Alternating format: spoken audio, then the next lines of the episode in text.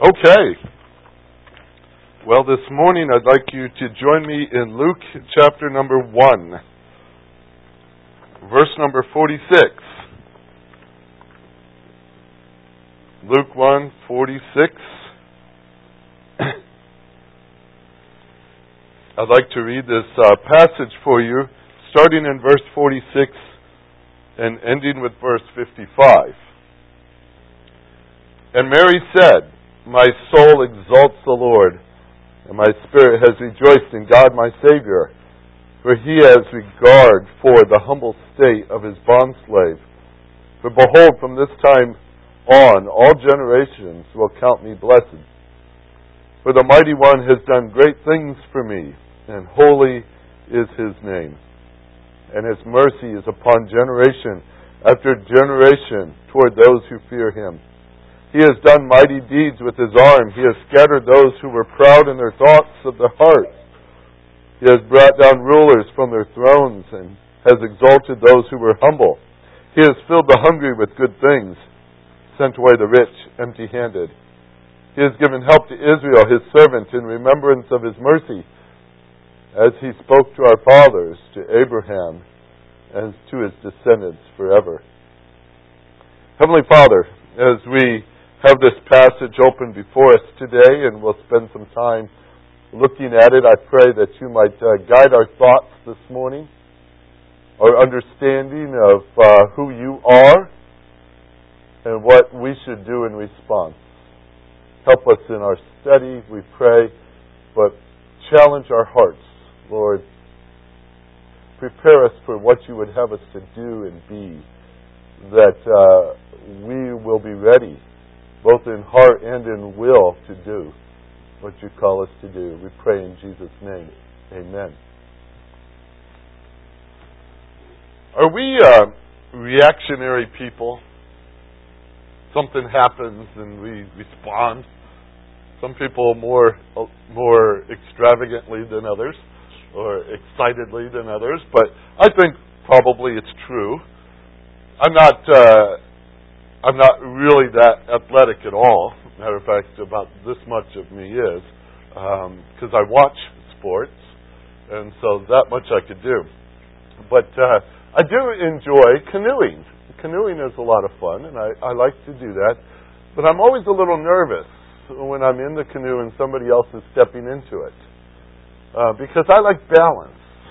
I, I like things to be smooth and, and such, and and if they step wrong, into the in a wrong manner into the canoe, you know what happens. It goes one way, and what's our reaction? We do our best to go the other way. And the only problem when you do that is usually they go that way too. And then we have problems. But I, I think of that little uh, procedure, which I think we do almost uh, instinctively. We go the opposite way when something's going that direction. I could cite a couple of examples that I've watched in church uh, activity over the last, wow, sounds frightful to say 30 or 40 years, but uh, in the 70s and in the 80s, there was a great emphasis um, placed on the Holy Spirit in the charismatic realm. They talked a great deal about the Holy uh, spirit. And as they did that, I noticed it was interesting how the conservative churches went the other extreme. Trying to keep a balance, they decided we're not going to talk about the Holy Spirit at all, and that was their their their default uh, response or reaction to it. Uh, over the years, I think we've tended to be very careful when we deal with the Holy Spirit. We we kind of approach it carefully uh, because we don't want to uh, upset that balance. In a reaction to the uh, Roman Catholic teaching on Mary, there has been among the Protestants a reluctance to talk about her, to bring her up. To our, our contribution was to go the other extreme and just not deal with that. And to some degree, I think I might have contributed a little bit to that uh, kind of a response. For in 25 years of sermons, I've never had a series on Mary. Never. Matter of fact, I don't even remember preaching a sermon on Mary in all those years. And so I thought I'd make up for that. The entire month is all sermons on Mary from this passage. That's morning and evening and Christmas Eve. So you're going to get plenty of it. All right? And if it's uh, going on in Sunday school too, you're, you're going to get a lot of Mary. Maybe we're, we're balance the canoe a little bit in the process. But uh, this uh, chapter and this passage in Luke chapter number 1 is a fascinating section that we're going to spend time in uh, because it, at least what we're due here this morning, also reflects a, a third concept I think that the church has gone one side or the other, uh, trying to balance things, and that might be in the way people worship, in the way they sing. Songs can't be controversial, can they? Style of songs?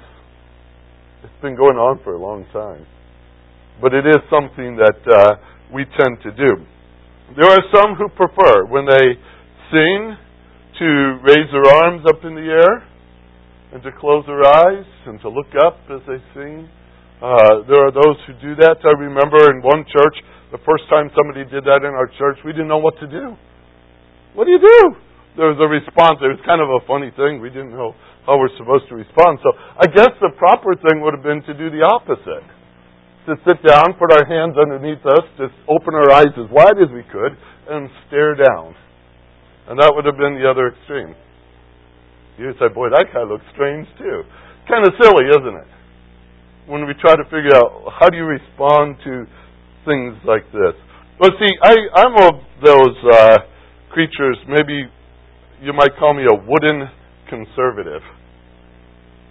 I'm just kind of chiseled the way I am. And I kind of like it. And being, being of that nature, uh, uh, at times we tend to look at the performance in worship rather than at the one who we're worshiping. And that's a, a tendency I think that is easy to come to. Uh, we have an interesting thing before us here in Luke chapter number 1. It's, it's easy to set the focus on Mary because that's exactly what this passage has led to for so many years. It's really not about her, to tell the truth. It's about the one she is worshiping. And that's a focus I'd like to maintain. But to do that, we've got to walk through our initial step here in verse number 46. We're going to focus on the character of God, but we're going to see it in the manner by which Mary praises Him. All right? Now, there's a, a simple word in English grammar called the superlative. Most of you know what that is, right? The superlative. It's in the category of adjectives and adverbs. Instead of uh, something that's big or bigger, the superlative is what? Biggest. You, you always go to the top of the rung, whatever you're trying to use for a description, it's, it's the greatest, it's the highest, it's, it's got the most quality, it's got the most degree, whatever you want to, you picture that as. That's the work of an adjective or an adverb to describe something to its fullest uh, potential, its, its fullest measure. Now, I thought it was interesting when I typed that into the computer. Uh, there was a website that said that there's a superlative noun. I said, well, that'd be interesting because I'd never heard of a noun being a superlative before. So I said, well, I've got to find out what a superlative noun is. So I, I actually clicked on it and it found out that the word superlative is a noun. That was it. I said, oh, okay. Um, so there wasn't anything else to it but just the fact that the word superlative is a noun. So I thought I'd make up something too, since they can. Uh, how about a verb? We're going to talk about a superlative verb today. All right? Not an adverb to make it superlative, but the superlative verb. You say, well, that could be interesting. Uh, this is how it looks. First of all, talking about a superlative adjective, uh, how it affects a noun, there's an interesting uh, situation that uh, Paul addresses in 2 Corinthians chapter 9. 2 Corinthians 9, he's teaching the Corinthians about giving. Great big long section, beautiful section, but we can't go through all that today. But he does say something in verse number 7 that we've seen before. And the phrase is, each one must do just as he purposed in his heart, not grudgingly or under compulsion, for God loves a cheerful giver. Right? The word cheerful there is kind of interesting. It is the adjective of the giver, a cheerful giver. But actually, when you break down that adjective, you find it's, it's a lot more than just cheerful. It is a word that we get our word hilarious from. It's really interesting when you try to picture it. A hilarious giver. What must that look like? Somebody who laughs historic, hysterically when they get the offering plate passed to them? Boy, that'd be different, wouldn't it? Somebody who just can't wait to give. They're so excited, so so eager to get in and, and give. God loves a cheerful giver. I thought, wow, that's quite a picture. I don't know how you could top that when you talk about giving, than to use a superlative like that. Now, The second time we can use it, putting it down as an adverb, for example, um, in another part of the Christmas story, in Matthew chapter number 2, in verse number 10, we're talking about the wise men. The three kings, some people call them. And they had just gone in to see Herod. And uh, while they're there in, in the interview with Herod, they asked him, Where is he who's born king of the Jews? We've seen a star in the east We've come to worship him. And, and it put Herod and everybody else in a great concern in, in the palace because they weren't expecting competition. Uh, they were looking for a king too, uh, just to eliminate him, of course. So Herod and them, they had this dialogue, and of course Herod says, well, why don't you go on and look? Because the scribes there had looked it up and said he's to be born in Bethlehem. So the, the magi, the kings, they came back out of there. They looked up and there's a star, right? The reaction was to rejoice with exceedingly great joy. Now, the reality is you can't top what they just said in the action of what they did. Uh, the word is to be jumping up and down with joy. So excitedly jumping up and down with joy. Our flannel graph just doesn't picture that. We don't have kings when we put them on the page that, that look like this. But that was a picture of, of their action magnified to its top degree. They were that excited. Now, let's look at what Mary says. Mary says, My soul, verse 46, exalts the Lord. My soul exalts the Lord. There's a verb sitting all by itself. Exalts. That's the word I'm going to look at today with you. And it's going to be the top reaction that we could possibly set in that blank. That's a verb. I call it my superlative verb. This whole section from 46 to 55 is very much like a psalm. Matter of fact, you probably thought some parts of it sound a little unusual. Uh, yes, that is true. But it is very song like. Matter of fact, there's a lot of songs written on this passage that are out there. It, it follows what we call Hebrew poetry, in that uh, the first line and the second line tend to parallel. And so you'll see some of that as you work your way through the passage. But all the way through, it's a masterful statement about God highly theological. Matter of fact, so theological that there are actually commentators out there that said, well, I don't know if Mary could have said such a thing. They, they think it, it couldn't have been from her, or she copied it from something else, or, or uh, there are some that they even question whether or not God had inspired this section. And I don't understand any of those thoughts at all because Scripture says Mary said these things. And so we see them as she has declared them. she says, uh, My soul exalts the Lord. My soul exalts the Lord. Now let's let's break this up a little bit and understand what the magnificence of this word is all about. Um, we use the word magnificat when we talk about this word. It's actually from the Latin. If you saw the Latin verb, you'd say, "Wow, that spells exactly the same way that we've always seen it." That that means to prize something highly to uh, esteem it greatly.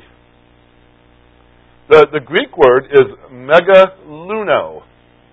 I love that. Megaluno. For those of us who have large families, we know what mega means. When you shop, you always look for the mega. The mega rolls of toilet paper and the mega rolls of paper towels and, and the Kleenex boxes. You want this big. You like big because you need big. That's mega. That's an easy word for us. It's the word for abundance. It means great, large, wide.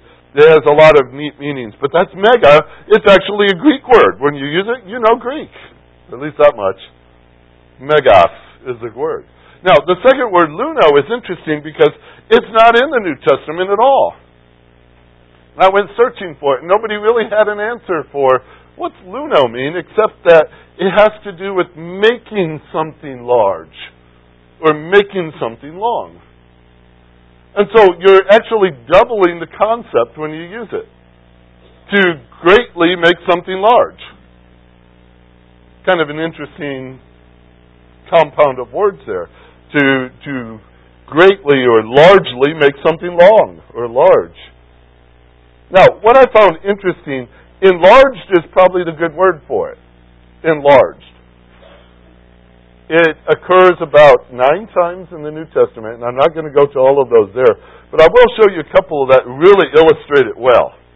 One is in Matthew chapter number 23.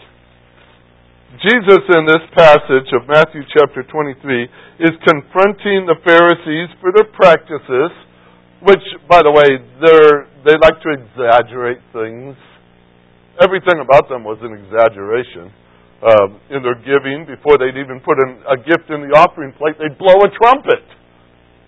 You'd say, wow, what a strange practice that is. Um, but they like to get attention of men, and he points that out. But this is what he said about them in Matthew 23, verse 1. Jesus spoke to the crowd and his disciples, saying, The scribes and the Pharisees have seated themselves in the chair of Moses. Therefore, all that they tell you, do and observe. But do not do according to their deeds, for they say things and do not do them. They tie up heavy burdens and lay them on men's shoulders, but they themselves are unwilling to move with so much as a finger. But they will do all their deeds to be noticed by men, for they broaden their phylacteries and lengthen the tassels of their garments. They love the place of honor now this is interesting. Verse number five here. They brought in their phylacteries. There was a, a concept given in the Old Testament that they were to take God's word and to write it out. And most of the time, the scripture really meant to put it on your heart.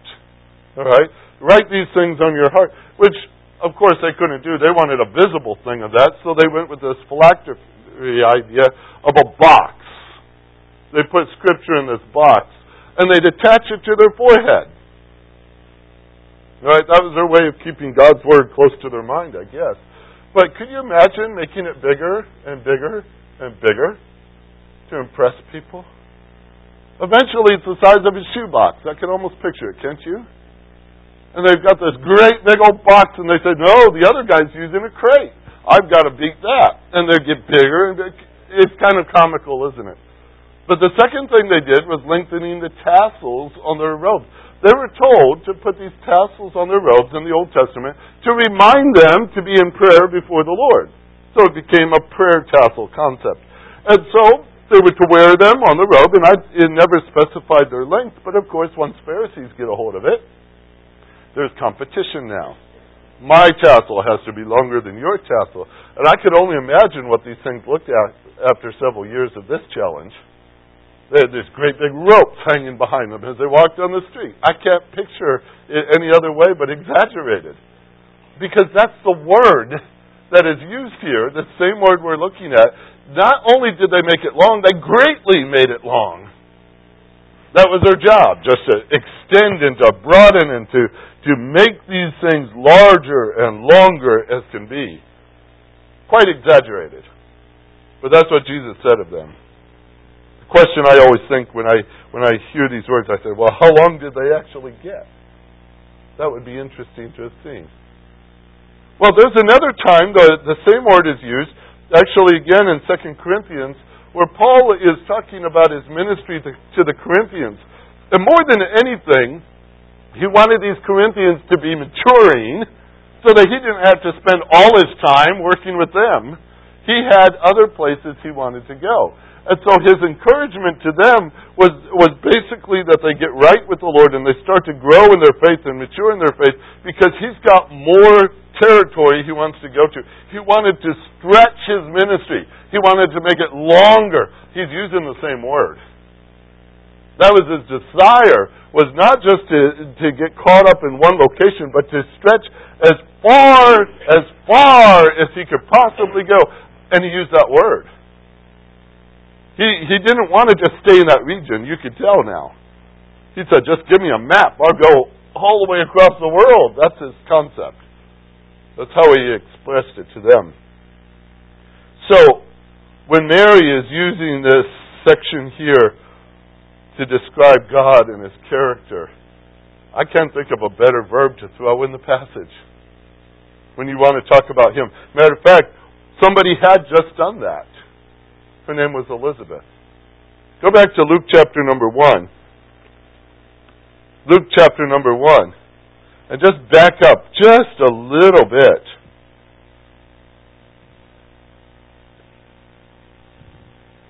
Starts in verse number 39. Now at this time Mary rose and went in a hurry to the hill country, to the city of Judah, and entered the house of Zacharias and greeted Elizabeth. And Elizabeth heard Mary's greeting. The baby leapt, or leaped in her womb. And Elizabeth was filled with the Holy Spirit she cried out with a loud voice and said, Blessed are you among women, and blessed is the fruit of your womb. And how has it happened to me that the mother of my Lord would come to me? For behold, when the sound of the greeting reached my ear, the baby leaped in my womb for joy. And blessed is she who believed that there would be a fulfillment of what has been spoken to her by the Lord. This, this reaction that Elizabeth had uh, thinking of, of how great this is. How is it that the Lord showed this to me? It was a stunning thing to her. How has it happened? To me, she said in verse 43. You know what's interesting in, in this reaction? She's using the same kind of descriptive words in the sense of, how? How great this is! How, how incredible this is! She's surprised by the whole thing. It's mentioned here. It's mentioned in verse number 58 as well. After Elizabeth has this baby, the time had come in verse 57. The time had come for Elizabeth to give birth, and she gave birth to a son. Her neighbors and her relatives heard that the Lord had displayed His great mercy toward her, and they were rejoicing with her. That too was the, the greatest concept you could put down how great the Lord has done this action toward me. And everyone in town knew it. It's kind of a neat picture. But right in the middle of that, here's Mary in her worshipful words. She employs that same word. My soul exults.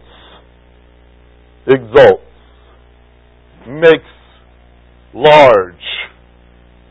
Makes great the Lord. We use the word magnify. We're, I think we're still hoping for the absolute best English word to put in here. Exalt is great. Magnifies is great.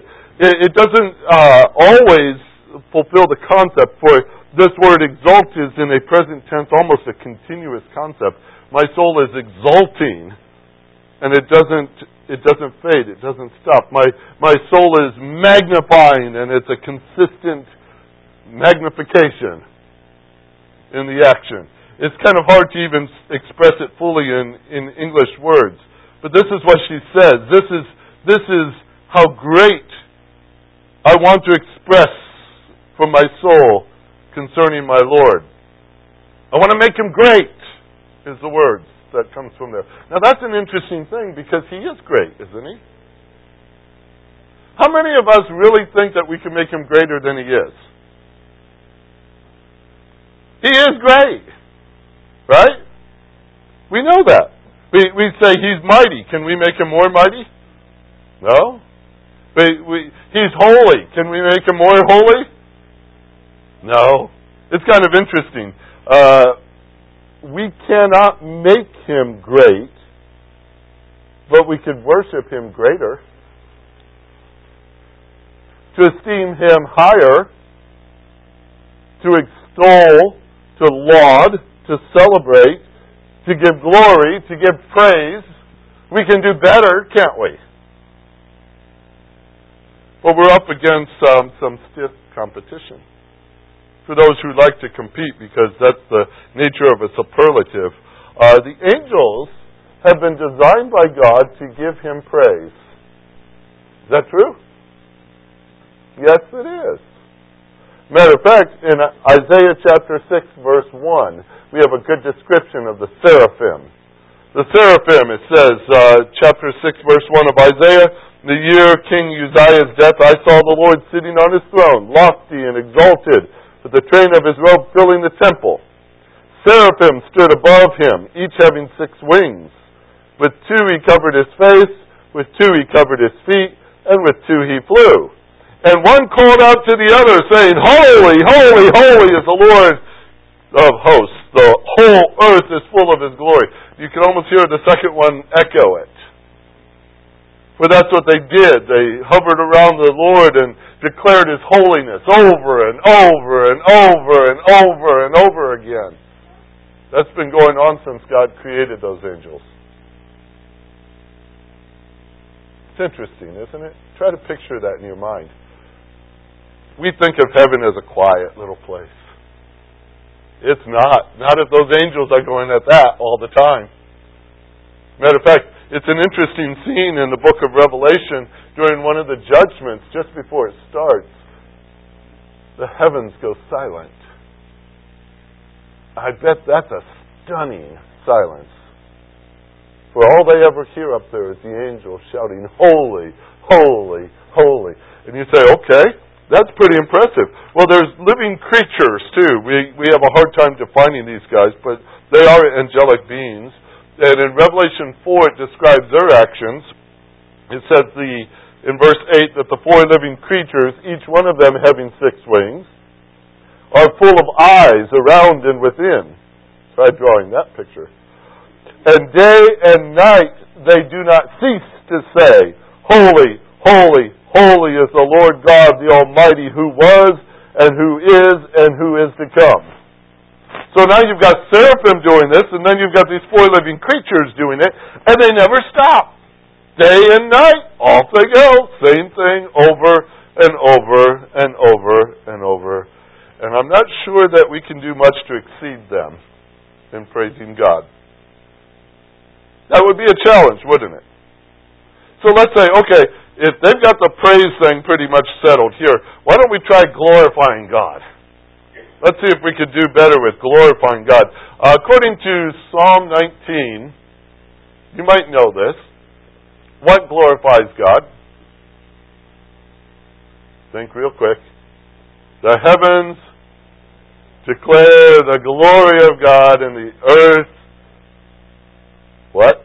You don't know. The expanse, the earth, is declaring the works of his hands. Here it goes. Day by day, it pours forth speech. Night by night, it reveals knowledge. There is no speech. There are no words. Their voice is not heard. Their line has gone out through all the earth. Their utterance to the end of the world. In them he has placed a tent for the sun, which is as a bridegroom coming up out of its chamber. It rejoices as a strong man to run its course. Its rising is from one end of the heavens and its circuit is to the other end of them, and there is nothing hidden from its heat. Quite a neat little psalm as it begins here, the picture of, of the heavens declaring the glory of God and, and how the earth and the sun even is part of the process when it gets up and it, and it moves forward. It's declaring God's glory. When doesn't it? Since God created this earth, it's been designed to be giving Him glory in that fashion. Over and over and over again. And I thought, well, maybe if you get up early enough, you can beat the sun. But you can't. All nature is designed to give Him this kind of praise and glory constantly. Now, how are we starting to look in light of these two? Angels and nature in comparison to giving him praise and glory. We kind of fall short, don't we? By a long ways. By a long ways. But here's what I like about this passage. Mary doesn't say, well, this is the angel's job or this is the uh, creation's job. She just puts her, her voice into it, doesn't she? She doesn't let them, earth, or even heaven, prevent her from magnifying her Lord. She calls upon her soul to do it. This is a neat picture. The soul is the essence of who you are. The soul, some scholars says, is the, the animated part of a man. The animated part. See, there, there's, there's like action of life to the body is what they use it. They get from Genesis chapter 2 where God formed man out of the dust of the ground and then he breathed into his nostrils the breath of life, and man became a living soul. That's where they get the concept that your soul is, is who you really are. The essence of all that you do is wrapped up in the concept of a soul. And if her worship is coming from her soul, she calls upon her soul, My soul, exalt the Lord. Her worship is not left to some sort of a mechanical action. It's, it's not just something that the body just does, but she requires the very living essence of herself to give him this praise. She calls for more, which leads to a simple point of application to start with. How easy is it for us to worship in a mechanical way? Just to sing a hymn without even thinking about the words. Because everyone else is doing it. We just follow along with kind of like that bouncy ball on top of the words on the page. We, we just follow the ball mechanically. We go through the process. We go through the, the routine. We can mouth the words without even thinking about what they say. How easy is it to give like that? An offering plate comes, you just automatically do. A response. How often do we serve in a very ritual type of way? A, a, a standard procedure. This is the way we've always done it. We just serve. Is it possible to become very mechanical in worship? In Nehemiah's day, there's a, a great story that I love this part of the story. In Nehemiah's day, they were rebuilding the walls of Jerusalem. And everyone was responsible for building the section of the wall just outside their house. All right? Doesn't sound like a huge job, but it took some time and effort. Then they were all to go out and they were to work on their house. And I would say that 90%, maybe even a greater number than that, did their duty. They went out and they built their part of the wall. That was their job to do. But there was one man in the list that Nehemiah mentions, and you can look up look him up a little bit later. His name was Baruch.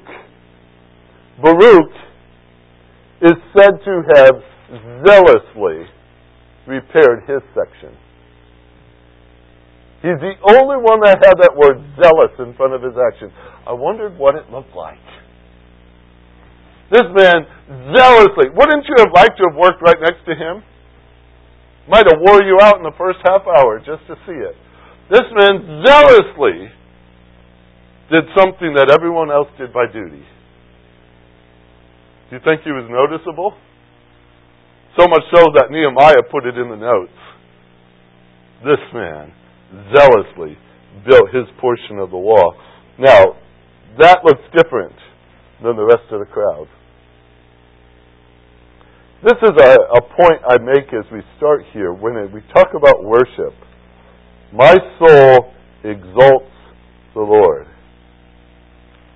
To what degree do we exalt Him? What, what is the animation in that word? Are we routine? Are we wooden? We just follow the procedure?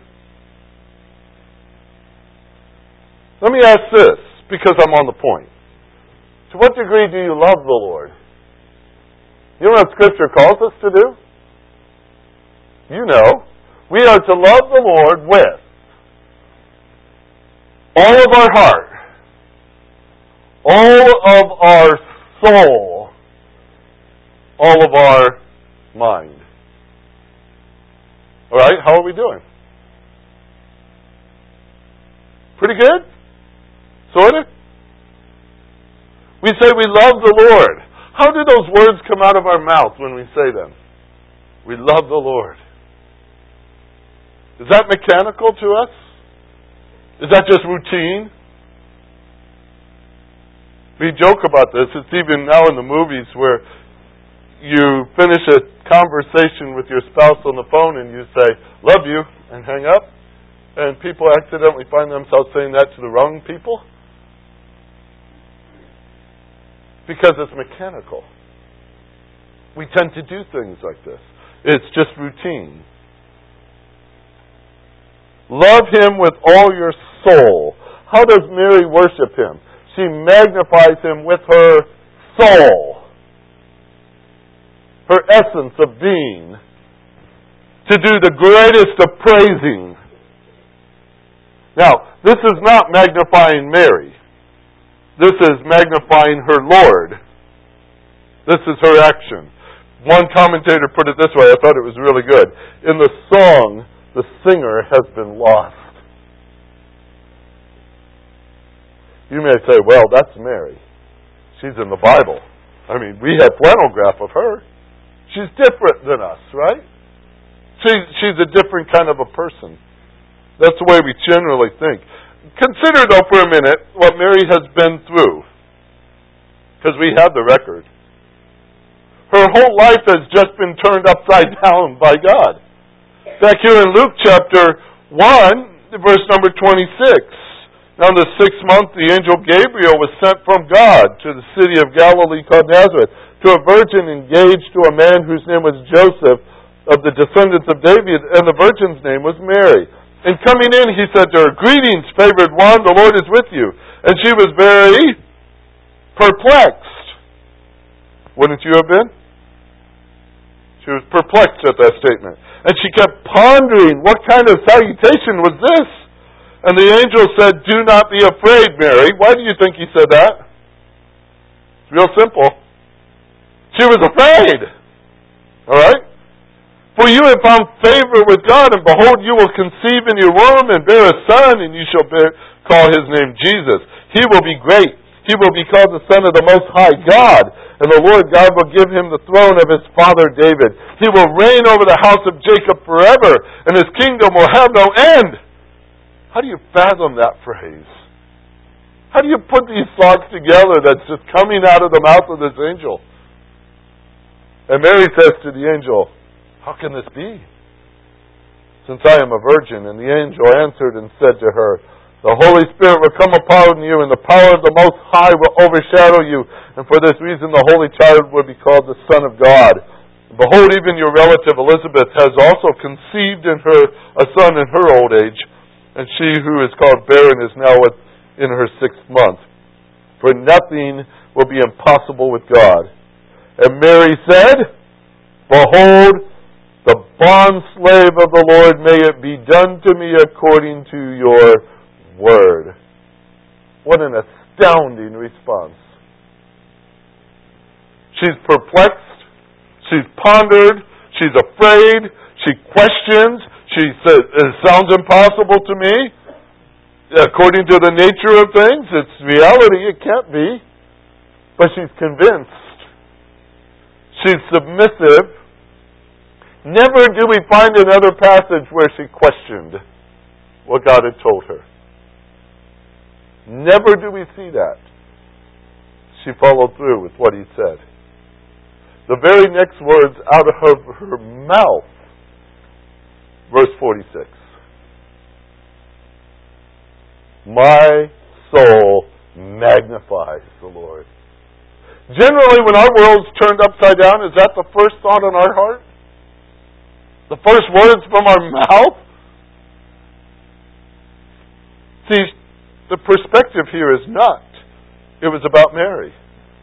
Mary's plans, Mary's dreams, Mary's image, Mary's marriage. It was about God getting the praise. That's what she turned it to. God getting the praise. We don't see reluctance here. We don't see uh, a grudging response. We don't see this wrung out of her. But if Mark was writing this passage, the Gospel of Mark would say, and immediately Mary said. The first words of these songs.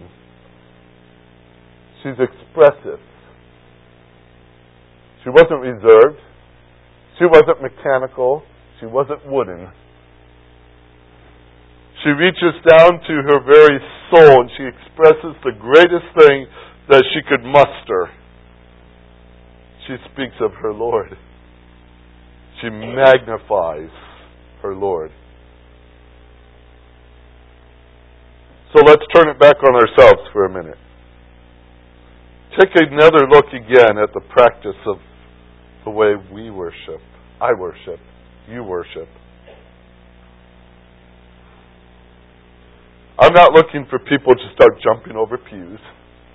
All right? That's not at all what I'm trying to say. But you do have a soul, don't you? Is it a thankful soul? Is it one that the Lord has redeemed and you're just thrilled that He did? Or has it become uh, a mechanical thing for us to say thank you? A mechanical thing, a wooden thing for us to worship. Our worship ought to show what our soul is thinking. So I'm going to leave you with a homework assignment here. It's real simple. It's just fill in the blank. My soul, the Lord. There's your spot to fill. My soul, the Lord. Mary chose magnifies. What will you choose? Heavenly Father, far too often we read your word and we worship you in our service far too often in that mechanical way. Well, we carry our thoughts with us of many things that we must be doing or people we must see or things that we have to say or things we have to finish or things we have to start. We've got our list. So many times we see the activities of our world around us. We see the heavy things that happen. We see the news. We see our own stories played out for a week before. Things that have affected us things that have stretched us, things that have challenged us, things that are heavy on our heart. Sometimes it's our children, sometimes it's our parents, sometimes it's our neighbors, sometimes it's our coworkers. Sometimes our jobs weigh heavy on us. Sometimes we, we come to you with a great deal of stress and worry that we bound up inside of us. I think Mary had many things that she could have had her focus on. But I like the way she started this section because it's where we should start too. When we come before you, Lord, may our hearts and our very souls want to magnify you. What a great place for us to start. And I pray, Lord, that as we contemplate the manner in which we worship you, that you'll help us to see who you are what you have done. And may our souls have the appropriate response in magnifying your name. Work with us, Lord. Thank you for your grace, your mercy, your love, your forgiveness, the abundance of your care, and all that you've done to show us over and over again how much you love us. May we learn to love you with all our hearts with all our souls, with all our mind. We pray this today in Jesus' name. Amen.